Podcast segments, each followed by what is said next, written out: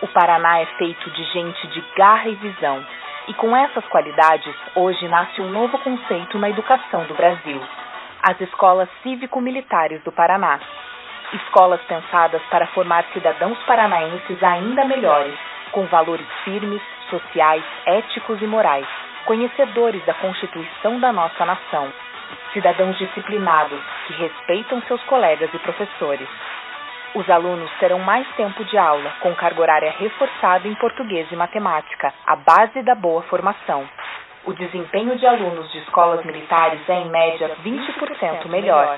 E agora, as escolas cívicas vão ter a escolha de fazer parte desse novo modelo por meio de consulta pública. Se o município tem mais de 10 mil habitantes e ao menos duas escolas estaduais na área urbana, está apto a esse modelo que vai transformar o futuro do nosso Paraná serão 200 escolas no maior programa do Brasil. Novas escolas cívico-militares do Paraná. Formadoras dos líderes do amanhã. Paraná, Governo do Olá, você está ouvindo o podcast do Professores contra a Escola Sem Partido, um programa sobre por que educar é um ato político. Aqui quem fala é a Renata e hoje você vai conhecer mais a implantação no Paraná da mais recente cloroquina para curar todos os problemas da educação, a militarização de escolas.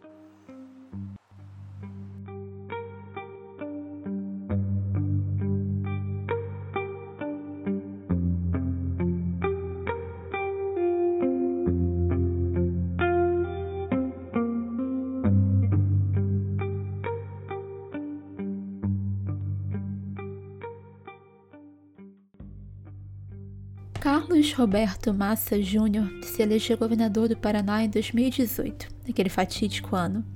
Você já deve ter ouvido o nome político dele por aí, Ratinho Júnior. Ele, obviamente, é filho do apresentador de TV Ratinho, apresentador daquele programa maravilhoso que eu espero que você tenha visto muito poucas vezes.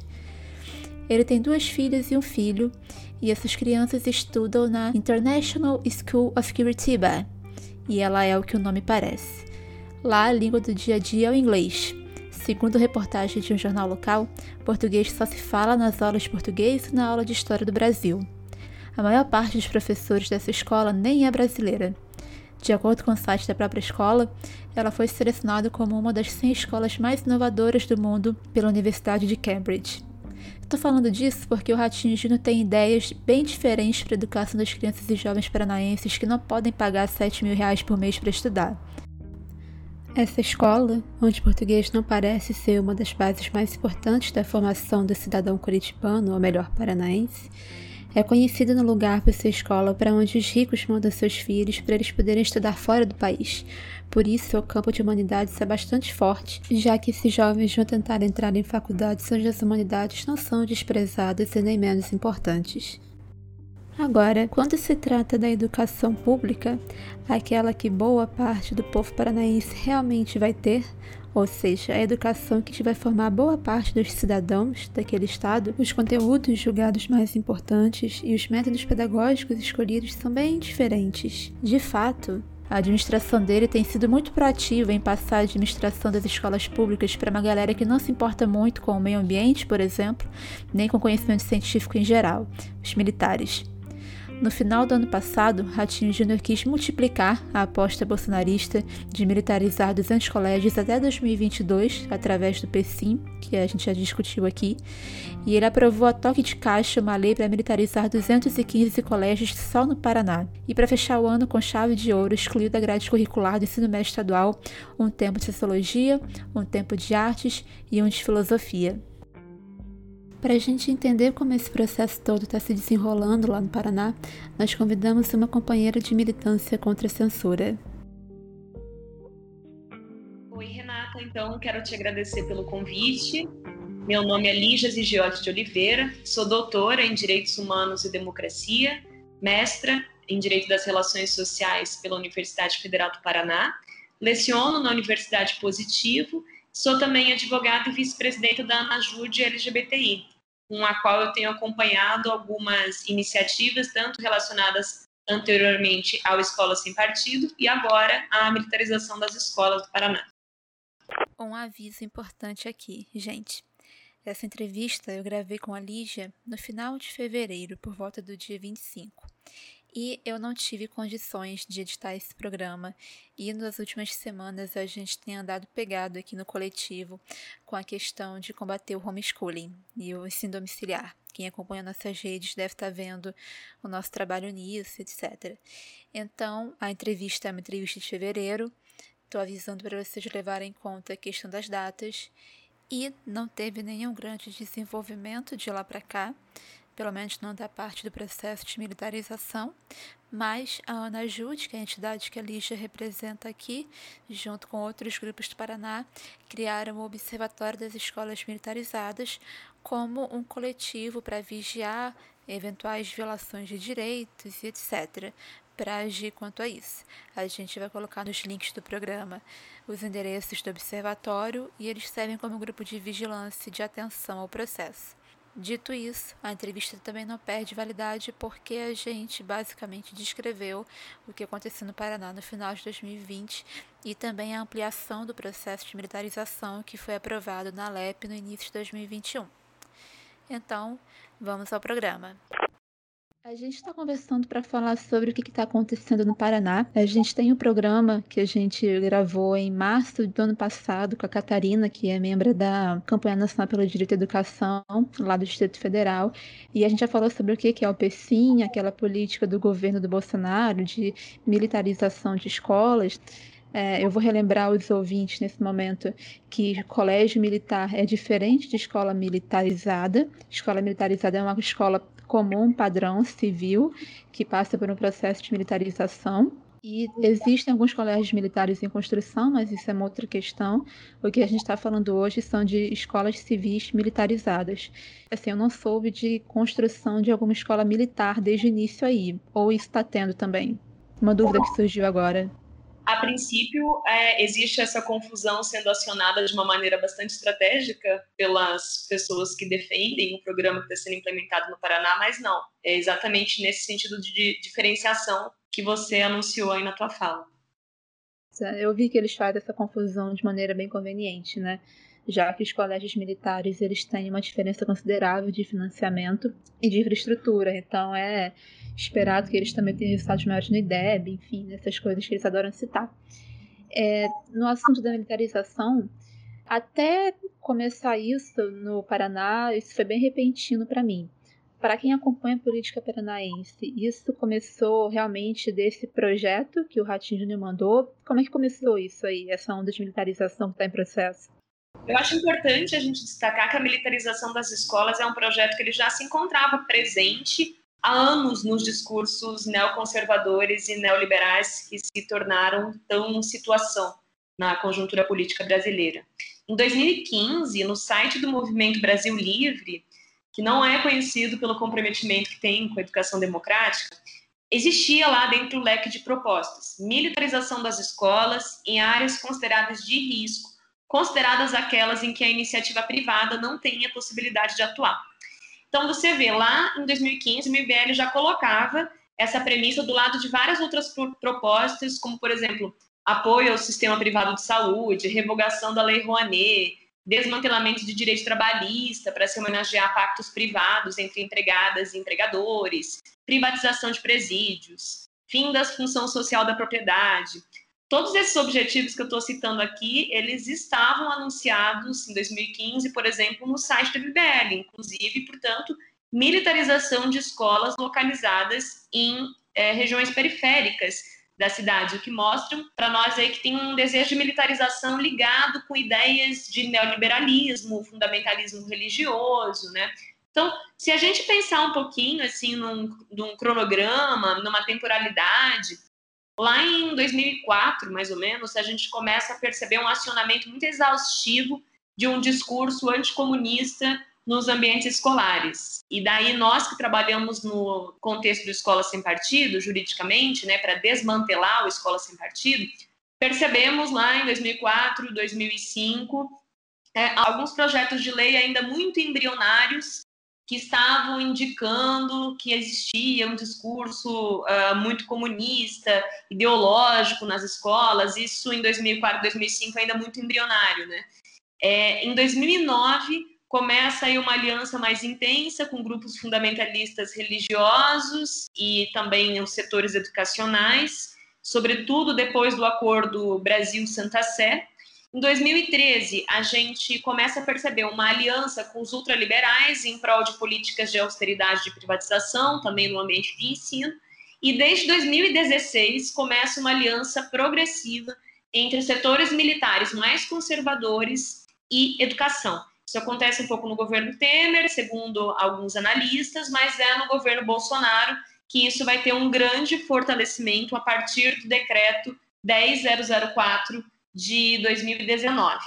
Então, eu diria que essa é uma linha do tempo importante da gente marcar, da gente posturar, porque, na verdade, esses desejos de militarização já estavam, de alguma maneira, anunciados, ainda que de modo não tão direto, há alguns anos, e vem dessa toada também né, de demandas de grupos fundamentalistas, de grupos neoliberais, que também vem aí nas Forças Armadas uma perspectiva educacional uh, importante em termos de investir na disciplina rigorosa militar no corpo estudantil, né?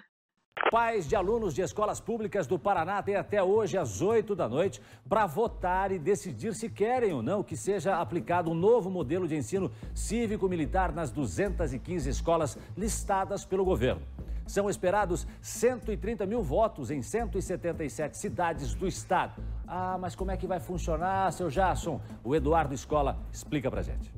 A águia que decora uma sala da Secretaria de Educação vai ser o símbolo das escolas cívico-militares. Pelo projeto, 215 escolas estaduais serão transformadas em mais de 100 municípios. A Secretaria de Educação escolheu cidades com mais de 10 mil habitantes que contam com pelo menos dois colégios. Um deles será cívico-militar. Diferente do já tradicional colégio militar, neste novo modelo não será necessário teste para ingressar. A matrícula segue o modelo atual. E além do diretor, representante da Secretaria de Estado da Educação, terá um outro que virá da reserva da Polícia Militar do Estado do Paraná. Antes de assumir, no entanto, esse militar deverá passar por um treinamento. É importante destacar que o diretor-geral, o comandante maior de cada colégio cívico-militar, continuará sendo um profissional da rede de educação. Então, é um profissional. Os alunos vão sentir algumas mudanças. A carga horária deverá ser maior. Além disso, matérias sobre moral e cívica, economia e família farão parte do currículo. Terão mais aulas de português, de matemática, até mesmo ensino constitucional na escola terá também. E terão realmente militares ali para acompanhar é, os nossos filhos na escola. Eu te diria que não era esperado por nós que este programa fosse implementado no Paraná na dimensão em que ele de fato foi implementado. Isso foi muito surpreendente, pelo menos para nós aqui da Ajuda LGBTI porque a lei é, ali que foi aprovada no finalzinho de 2020, ela se tratou de uma proposta grandiosa aqui no estado do Paraná de transformar 10% das nossas escolas públicas para o formato cívico-militar, o que alcança aproximadamente 200 instituições. Então, por mais que a gente saiba que o governador Ratinho Júnior tenha uma adesão com o governo federal, é preciso perceber que aqui no âmbito do Paraná, a extensão do programa cívico-militar foi inédita, inclusive num, considerando o país como um todo. Né? Existem outras iniciativas de militarização de escolas, como, por exemplo, houve em Goiás, houve no Rio de Janeiro, mas na extensão que houve aqui no Paraná, de fato, foi bastante surpreendente, né?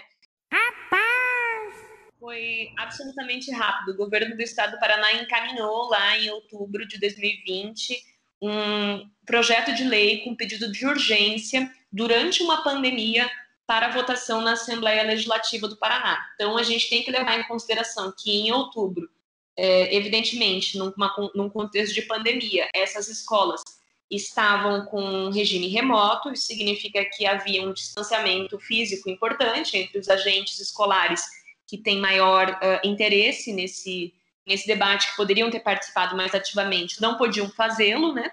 É, não havia e continua não havendo nenhum tipo de justificação para pedido de urgência para a votação deste projeto, significa dizer não, não, não há por que pular a etapa de discussão com a comunidade escolar, com a sociedade civil, com as pessoas que estão interessadas nesse processo uh, educacional, como efetivamente foi feito. Então, é, para nós, não é surpreendente que o governo do estado do Paraná não esteja comprometido com uma educação democrática, mas sim nos espantou muito a extensão deste programa da maneira em que ele foi implementado aqui, que foi implementado de uma maneira absolutamente é, imediatista, sem nenhum tipo de discussão. Eu diria que nós fomos, nesse sentido, uh, tomados de surpresa, né, por, por, uma falta completa de diálogo com a comunidade escolar, com os agentes que estão envolvidos na pauta da educação. E agora, em janeiro, quando houve essa transformação legislativa de que eu te falava, para ampliar ainda mais o programa,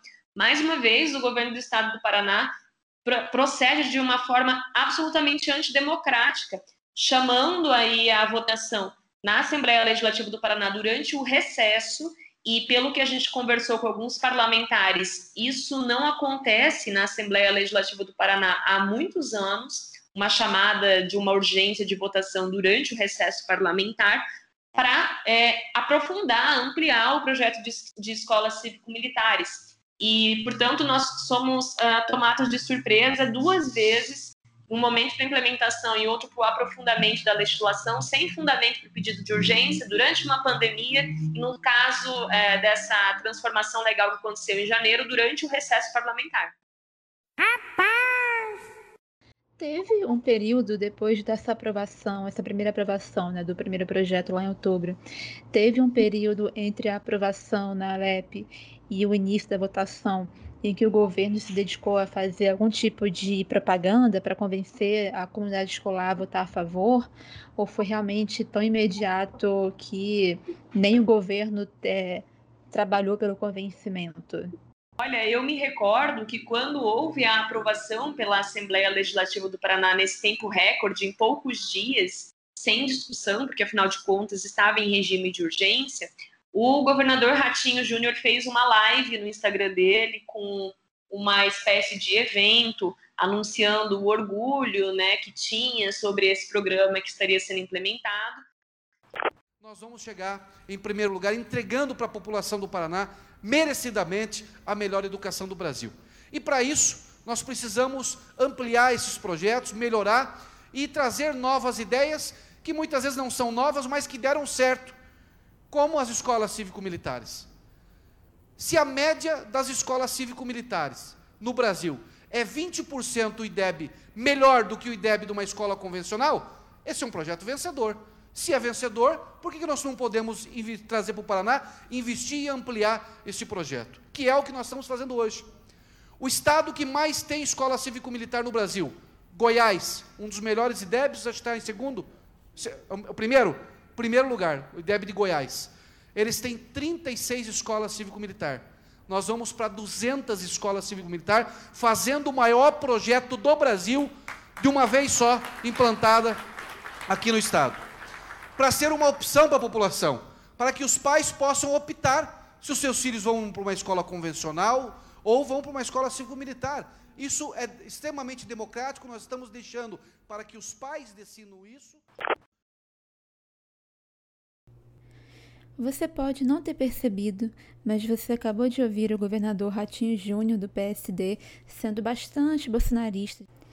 A gente está chamando essa fala de bolsonarista porque ele está mentindo, ele está manipulando dados e manipulando contextos só para vender a suposta excelência do ensino militarizado, dando a entender que a única diferença desse formato para o ensino público regular é a presença de militares e as mudanças na disciplina dos estudantes, até porque, afinal de contas, são essas as mudanças que aparecem no texto do projeto aprovado no momento que essa coletiva aconteceu. Isso e financiamento inicial para a compra de uniformes uniformes e pagamento dos militares. Bom, vamos por partes. Primeiro, os famigerados 20% a mais no IDEB que estão em destaque nessa fala aí. Eu procurei muito por esses 20% detalhados e eu não encontrei. Meu palpite é que isso estava em algum release do governo federal na época do lançamento do PSIM, porque eu encontrei reportagens do UOL e do G1 repetindo essas mesmas palavras, só que sem reproduzir os números ou os gráficos para a gente ver de onde esse 20% saiu. Talvez isso esteja na cartilha do PECIM, que infelizmente já há vários dias está indisponível no site do MEC. Eu não consegui verificar. O que eu encontrei foi o manual das escolas militarizadas, que eu não sei se é a mesma coisa que essa cartilha ou se é um outro documento, mas de qualquer forma, esses indicadores também não estão nesse manual. Então, eu procurei alguns colegas pesquisadores, mandei pergunta para eles, e aí eu trago uma coisa mais definitiva sobre isso no próximo programa, na parte de avisos. Para esse programa de hoje, o que eu consegui encontrar e o que eu acabei parando para ler foi um documento chamado Compromisso Nacional pela Educação Básica, assinado pelo MEC, pelo CONSED e pela Undime. Ele foi lançado lá em 2019 numa coletiva do governo com o então ministro Weintraub como sendo o plano do governo de 2019 a 2022 para a educação né, até o final desse governo Bolsonaro. É basicamente uma série de slides tipo PowerPoint apresentando os objetivos do governo para a educação nacional. E aí, lá no final do documento, tem um tópico com um gráfico com a evolução da média do IDEB de 2005 a 2017 de três tipos de escolas: escolas militares, escolas cívico-militares e escolas civis. Nesse gráfico, o maior IDEB é o dos colégios militares, contabilizando 6,99 em 2017. As escolas cívico-militares vêm logo em seguida, com 5,59, e as escolas civis, por fim, com 4,94. Embora não pareça ser essa aqui a origem dos tais 20%, porque os números não batem, isso aqui é certamente um marco dessa falsa propaganda das escolas militarizadas, porque aqui está muito flagrante uma manipulação dos dados que eles adoram, os resultados do IDEB. O IDEB, para quem não sabe, ele é calculado por meio do rendimento escolar na forma de aprovação e pela aplicação de provas em larga escala, do SAEB, Sistema de Avaliação da Educação Brasileira. E o IDEB né, é muito utilizado como sinônimo de qualidade da educação. Isso por si já é um problema, né? Esse uso de um linguajar mercadológico para discutir os rumos da educação, essa transformação de boas notas como objetivo essencial e aí acaba virando sinônimo inequívoco de qualidade, sem pensar os problemas das provas de larga escala, as práticas de aprovação que isso gera. Mas esse não é assunto agora. Quem tem interesse nesse tema, recomendo que vá lá no Google Acadêmico e pesquise por cultura da mensuração, que aí você vai encontrar textos nessa linha de crítica que eu estou citando aqui, que a gente concorda e a gente já falou em outros programas. Agora, para o segundo ponto de hoje, né? o nosso ponto aqui do dia. Não é verdade que as escolas militarizadas têm melhores resultados no IDEB do que todas as outras escolas públicas do país. Essa mentira do Ratinho Júnior está embutida nesse gráfico que eu acabei de escrever para vocês. Embutida como? Está embutida ali na tipificação das escolas. Porque olha só, pensa comigo. Escolas militares são aquelas que são dos militares mesmo, geridas, mantidas e pensadas por eles, e são colégios que já nasceram militares, né? Foram, geralmente elas foram criadas para formar os militares das próximas gerações, enfim. As escolas cívico-militares são escolas que eram públicas, comuns e que passaram por um processo de militarização como esse que a gente está descrevendo no Paraná hoje. E as escolas civis são todas as outras escolas do país, né? No caso as públicas aqui. E aí pensa bem comigo, ouvinte, escolas civis. Esse aqui é o pulo do gato. Essa tipificação, essa coisa de colocar num tipo escolas públicas, todas as escolas públicas que a gente tem, que são muito diferentes entre si, é uma estratégia proposital, é uma estratégia pensada. Porque dessa forma, as escolas civis, mesmo sendo muito diferentes entre si, acabam tendo as suas notas ali somadas e a média delas acaba baixando em comparação com o IDEB das escolas militares e das escolas militarizadas. Então, nesse conjunto de escolas civis comuns, a gente tem colégio de aplicação, Instituto Federal, Centro Tecnológico, que notadamente tem ensino de excelência, bons resultados no Enem, enfim, mas que nesse gráfico pela tipificação usada, criada para isso, eles são apagados. É como se não existissem escolas públicas de qualidade que vão bem no IDEB, no Enem, etc. Isso aqui é o que está em jogo. A escola militarizada só cresce porque ela mente sobre o desempenho das escolas civis. Escolas públicas que têm financiamento adequado e infraestrutura adequada, quer dizer, tinham, né? Uma outra questão aqui é que o financiamento dessas escolas está sendo estrangulado. Não é por acaso, como a gente está vendo. Mas, enfim, Por fim, nosso terceiro ponto aqui. Os resultados das escolas militarizadas são falsificados, mas falsificados não no sentido de inventados ou absolutamente mentirosos, mas no sentido de que os contextos dessas escolas não é o mesmo contexto de uma escola civil pública comum. De acordo com dados de 2020, citados numa reportagem da revista Pesquisa da FAPESP, que eu recomendo muito a leitura, existem cerca de 500 escolas militarizadas no país, isso em 2020, né? Sem contar com as do Paraná que estão em processo nesse momento. Acontece que as práticas dessas escolas, né, elas variam entre si, né? Elas não são todas a mesma coisa, não fazem todas a mesma coisa.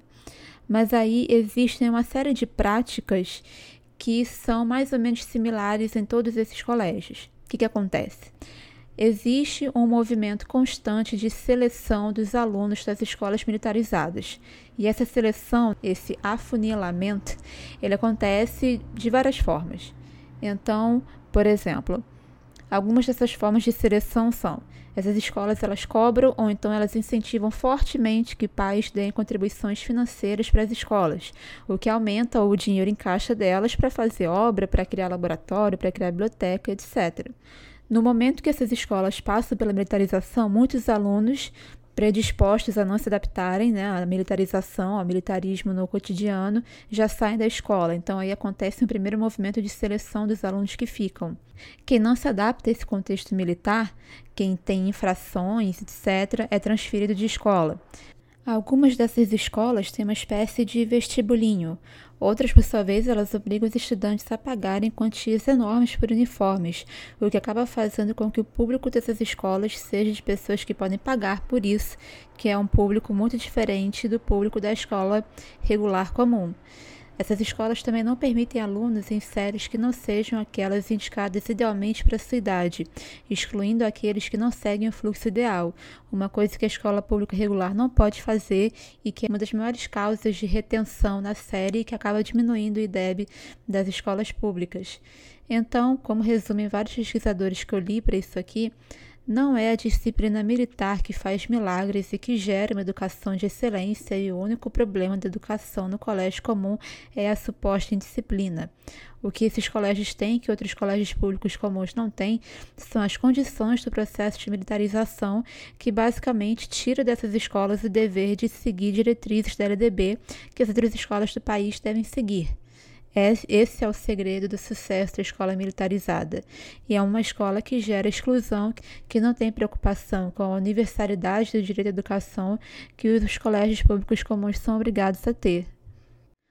Só para terminar com o número que desenha isso tudo, segundo dados do INEP, citados nessa reportagem da revista Pesquisa que eu já falei, enquanto nas escolas públicas comuns o gasto anual por aluno é em média 6 mil reais por ano, nos colégios militares esse investimento é de 19 mil reais por ano.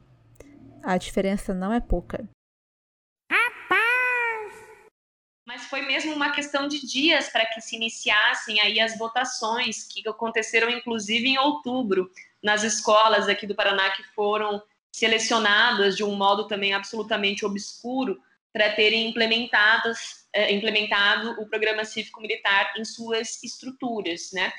E o que a gente tem escutado é com, eu podia, poderia dizer para você com bastante é, coerência e, e, bastante consenso entre professores e professoras, diretores e diretoras, lideranças de movimentos estudantis, é que esse processo eleitoral é seguramente um processo fraudulento.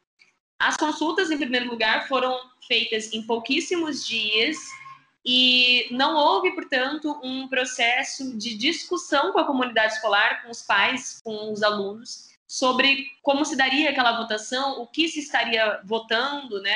É, tem sido bastante apontado que houve pressão e boca de urna nesses colégios em que houve votação, com carros de som, de movimentos conservadores e religiosos locais, tentativa de uh, dissuadir os pais aí que estivessem votando contrariamente a esse processo. Uh, também, além, além do mais, escutando os pais né, que participaram dessa consulta, muitos falaram que foram pegos de surpresa, que souberam da proposta pela mídia, que assim souberam da proposta num dia através da mídia e no outro dia seguinte, foram convocados a votar nas escolas. Então, a gente percebe que houve processos de constrangimento das pessoas que votaram, processos de desinformação entre as pessoas que votaram. A gente comentava no início que há uma estratégia de fazer uma confusão entre esses colégios e os colégios militares, que são conhecidos aqui no Paraná, especificamente em Curitiba, pela qualidade de, de ensino que, que ofertam. E muitas vezes estes pais eles não estão completamente cientes daquilo que eles estão escolhendo para essas escolas. Então, de fato, parece que a votação foi mais um grande exemplo da falta de democracia com qual o programa cívico-militar foi implementado aqui. Quanto da votação, o projeto continha, o governo liberou alguma cartilha, é, algum material, qualquer tipo de material que fazia um desenho mais concreto de como viria a ser essas escolas militarizadas, é, eu vi nas notícias que o governo disse, o governo prometeu 80 milhões para essas escolas, sem aparentemente sem falar de onde ia tirar esse dinheiro, já que durante a pandemia os estados e municípios estão tendo uma queda de arrecadação, mas enfim, esse foi o valor que eu vi em vários lugares.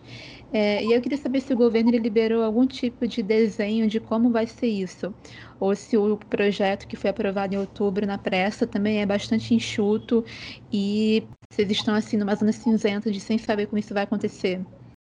É, eu te diria que se você buscar o próprio programa cívico-militar que consta no site do governo federal, a gente já percebe ali que existe uma estratégia, uma estratégia de ausência de informação precisa sobre a implementação desses programas, é, e essa ausência de informação precisa acaba produzindo um favorecimento dessa pauta junto à população, porque ao invés de haver essa é, divulgação de cartilhas, uma legislação com bastante especificidade orçamentária, existe, na verdade, uma fundamentação bastante rasa sobre a importância do programa e sem uma, uh, uma explicação convincente acerca de por que, que ele estaria sendo colocado como formato mais adequado para as nossas escolas. Você estava falando sobre a questão do financiamento. O Ministério da Educação tem divulgado investimentos na ordem de um milhão de reais anuais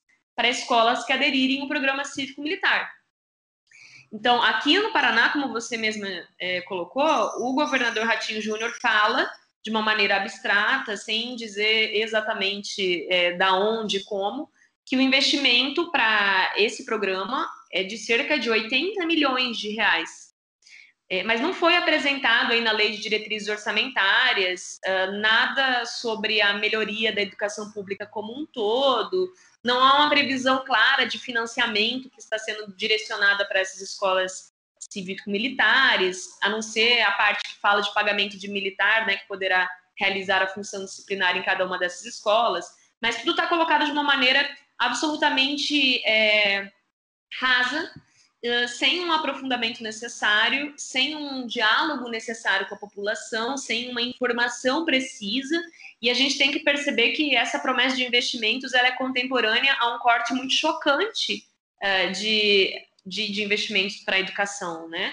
A gente percebia ali uma mobilização contrária dos, dos professores, dos movimentos uh, estudantis, por exemplo, já no final do ano passado, sobre o orçamento dedicado para a educação para 2021. Os, os cortes previstos pelo presidente Bolsonaro deveriam chegar a 1,1 bilhão na educação básica e 500 milhões no ensino médio.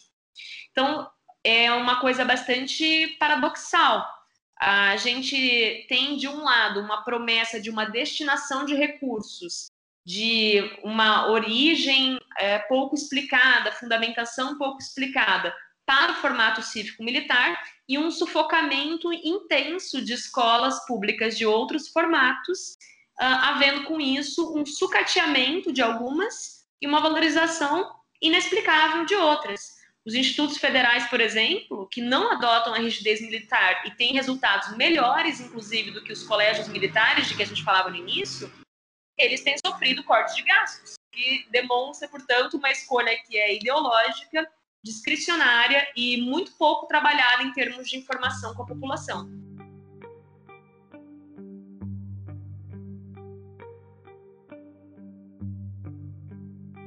acho que é importante puxar uma notícia paralela, mas bastante entrelaçada com a militarização das escolas, que me traz a sua pergunta, que é que o Ratinho Júnior reduziu o número de aulas de sociologia, filosofia e artes em escolas públicas aqui do Paraná, dizendo que pretende preencher a grade horária remanescente aí dessas aulas que retirou dos, dos currículos com aulas, por exemplo, de educação financeira. Então, a gente tem um movimento que é bastante coerente no sentido de quebra do ensino crítico aqui do Paraná. Então, é importante a gente perceber que existem esses sentidos colocados de uma maneira acoplada, de uma maneira coerente pelo governo, de uma maneira é, muito pouco dialogada, com é, baixa transparência em relação à comunidade escolar, que tem como uma consequência muito grave essa perspectiva de um ensino que não seja crítico. E a gente percebe que as experiências de escolas uh, militarizadas, elas têm de fato se projetado em uh, exclusão de temas, de sujeitos indesejados na comunidade escolar, em controle do currículo, em promoção de autocensura pelos professores e pelas professoras. Que imagine, a gente vai estar num modelo de gestão escolar compartilhada com militares, que, em geral, tem uma espécie de racionalidade colocada ali para o ambiente escolar, que é uma racionalidade é, de uma disciplina muito dura sobre os corpos infanto-juvenis, sobre uma conduta, inclusive, repressiva de comportamentos, de discussões, de diálogos. E professores e professoras que estejam nessa nessas escolas certamente vão se sentir com receio de apresentar determinados temas, determinados textos, autoras e autoras, e vão se autocensurar. Além do mais, a gente percebe nessas experiências repressão a sindicatos, a grêmios autônomos, a coletivos juvenis, a organizações de profissionais de educação. Existe esse esvaziamento, esse aparelhamento das instâncias de gestão democrática, com militares, portanto, ocupando esses papéis de, de gestão dentro das escolas, o que é inconstitucional, porque as escolas devem se gerir democraticamente. E o programa, portanto, ele vai nessa toada de, de tentativa de produzir um ensino uh, pouco crítico nessas escolas públicas aqui do, do Paraná. E eu acho importante também dizer nesse, nesse sentido que a legislação que implementa o programa cívico-militar, em, em comparação com, os, com as que implementavam escola sem partido, é uma legislação menos amadora. Se você lê a legislação que implementa o programa cívico-militar, você não vai ver ali especificamente que está proibido debater gênero, por exemplo, em escolas, como havia nas legislações que implementavam o escola sem partido. Todavia, as práticas que estão sendo irradiadas para esses contextos escolares são exatamente práticas de censura. E a gente tem, portanto, uma grande uh, dificuldade, digamos, é, legislativa nesse momento, porque não aparece na legislação que deve haver censura dentro do ambiente escolar, mas as práticas militarizadas são práticas que sufocam o pensamento crítico da comunidade escolar, sufocam a experiências de estudantes, de professoras, de professores que não sejam é, coerentes com o padrão hegemônica de gênero. Existem também perspectivas racistas ali colocadas, como, por exemplo, escolas que adotaram esse modelo proibirem o uso de black power e em, em colocarem por imposição um formato de penteado com os quais meninas e meninos têm que aparecer nas escolas. A gente percebe com isso uh, uma, um modo de atuar na pauta de costumes, que é uma pauta bastante relevante para o programa bolsonarista, né, do qual é adepto o governador do Paraná, e nesse sentido, eu acho que a gente tem que sempre costurar essas perspectivas entre si para que a gente não perca este enfoque de pauta dos costumes que está por trás da militarização das escolas. Além dessas perspectivas aí de precarização do ensino, é, entre outras tantas que fazem uh, o caldo neoconservador e neoliberal para a educação, é, me parece que a gente tem que acionar isso a todo tempo, porque não está tão explícito na legislação. Agora, aqui no governo, na militarização que foi proposta pelo governo paranaense, para responder sua pergunta sobre em que pé que isso está agora, o programa tem demonstrado alguns problemas práticos para sua implementação plena, né? É, um problema que foi sentido no Rio de Janeiro, por exemplo, que aqui está se apresentando também, é a falta de preenchimento de vagas para é, ocupar essa gestão das escolas por parte do, do pessoal das Forças Armadas. Então, não está sendo tão simples assim preencher as vagas para gestores desses ambientes educacionais por militares, que teriam que estar nessa, nessa pluralidade de escolas, né, mais de 200. Então, está havendo uma, um problema logístico também na implementação desse programa por aqui. É, é, impressionante realmente as semelhanças com a escola sem partido, né? Eu fui verificar agora para ver se estava lembrando certo, e eu estava. Prim, o primeiro município no país que aprovou escola sem partido, quando o anteprojeto deles nem tinha ainda o parágrafo que proibia gênero, lá em 2014, foi justamente no Paraná, Santa Cruz do Monte Castelo. E nos projetos de lei que eu e a Fernanda a gente sistematizou, a maioria deles é no sul do Brasil. Né? É curioso também que a gente gravou um tempo atrás um programa com Fernando Cássio e a Fernanda Moura, que an analisaram quem eram os parlamentares no Congresso Federal que tentaram criar aquelas emendas privatistas no Fundeb, e a maioria deles também era do sul e do sudeste. Essas regiões em que e você estamos, elas têm sido claramente vanguardistas, no pior sentido do termo, de impor essas medidas, né, essas políticas bastante neoliberais, privatistas, fundamentalistas.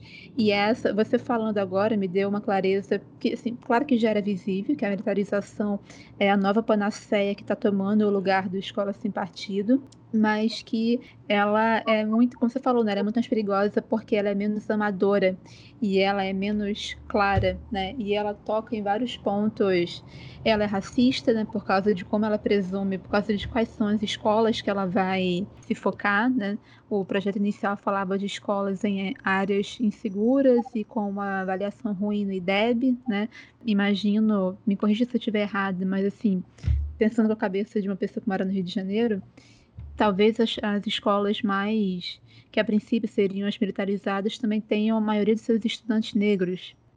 Você vê, essa é a iniciativa, ela segue uma lógica de estimular um estereótipo de juventude delinquente que precisa ser controlado. Isso está presente no discurso de quem defende o programa cívico-militar.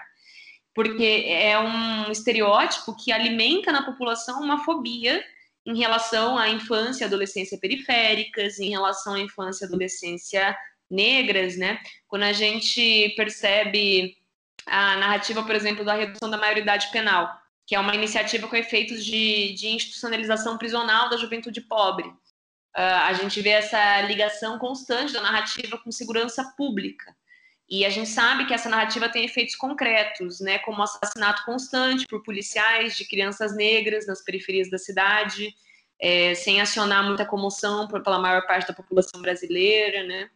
É, e aí, me parece que, que essas uh, iniciativas do programa cívico-militar se aproveitam dessa narrativa de, de criar um, um pânico quanto à, infância e adolescente periféricas e apresentam a militarização das escolas como resposta, porque quando você conversa com parlamentares, por exemplo, que votaram favoravelmente ao projeto, e alguns pais que votaram favoravelmente ao projeto, se pensa que a militarização das escolas vai ser um modelo para a segurança pública.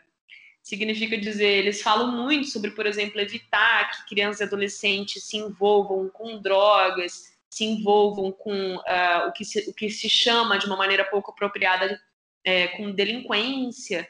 E daí a gente percebe que respondem é, através da militarização das escolas de uma maneira bastante equivocada, né? Porque essas escolas elas promovem uma divisão social, uma fragmentação dentro da própria comunidade escolar, e isso significa dizer que na verdade existe um incremento de violência contra os corpos infanto-juvenis e contra os docentes das escolas. E estão na mira aí aquelas que têm vulnerabilidade social, sendo portanto uma proposta preparada para incidir na infância e na juventude pobres queria incluir aqui a, a percepção, só para ficar claro também para quem não está tão próximo desses debates, que existe uma pluralidade de ações com uma forte carga ideológica ultraconservadora em relação à educação. Escolas militarizadas, defesa das propostas do movimento Escola Sem Partido, educação domiciliar, ensino religioso confessional em escolas públicas e mudanças curriculares de viés autoritário fazem parte de uma mesma agenda. Essa semana mesmo, nós acompanhamos falas de lideranças do governo Bolsonaro é, no sentido de que educação domiciliar é o próximo passo a ser enfocado. E a gente percebe, portanto, que existe um entrelaçamento entre todas essas iniciativas. Nós não podemos perder isso de vista, porque às vezes se, se pensa, por exemplo, que as escolas militarizadas foram gestadas como uma resposta para a segurança pública, por exemplo, quando na verdade ela está em diálogo com várias outras perspectivas neoliberais, é, neoconservadoras, fundamentalistas religiosos, de sufocamento da educação crítica, de precarização do corpo de ensino.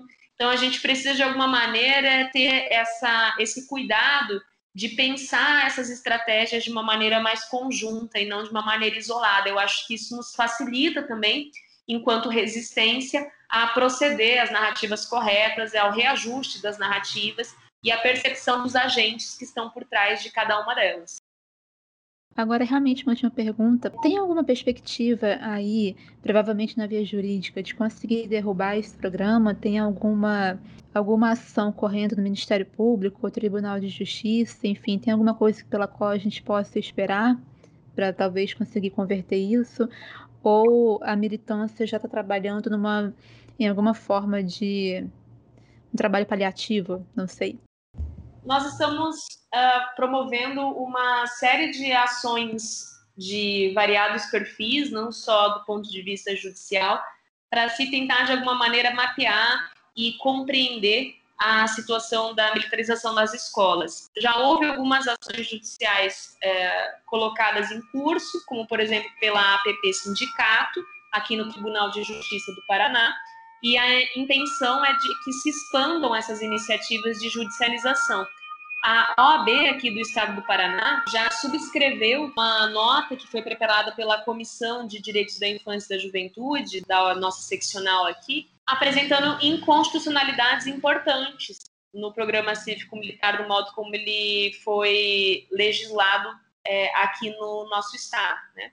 Então, a nossa perspectiva é que sim, haverá ações judiciais uh, aparecendo com mais frequência, trazida por essas entidades envolvidas com educação democrática, com igualdade de gênero, com defesa da infância e da juventude, e se pensa que, que há um bom panorama para o desmantelamento deste programa.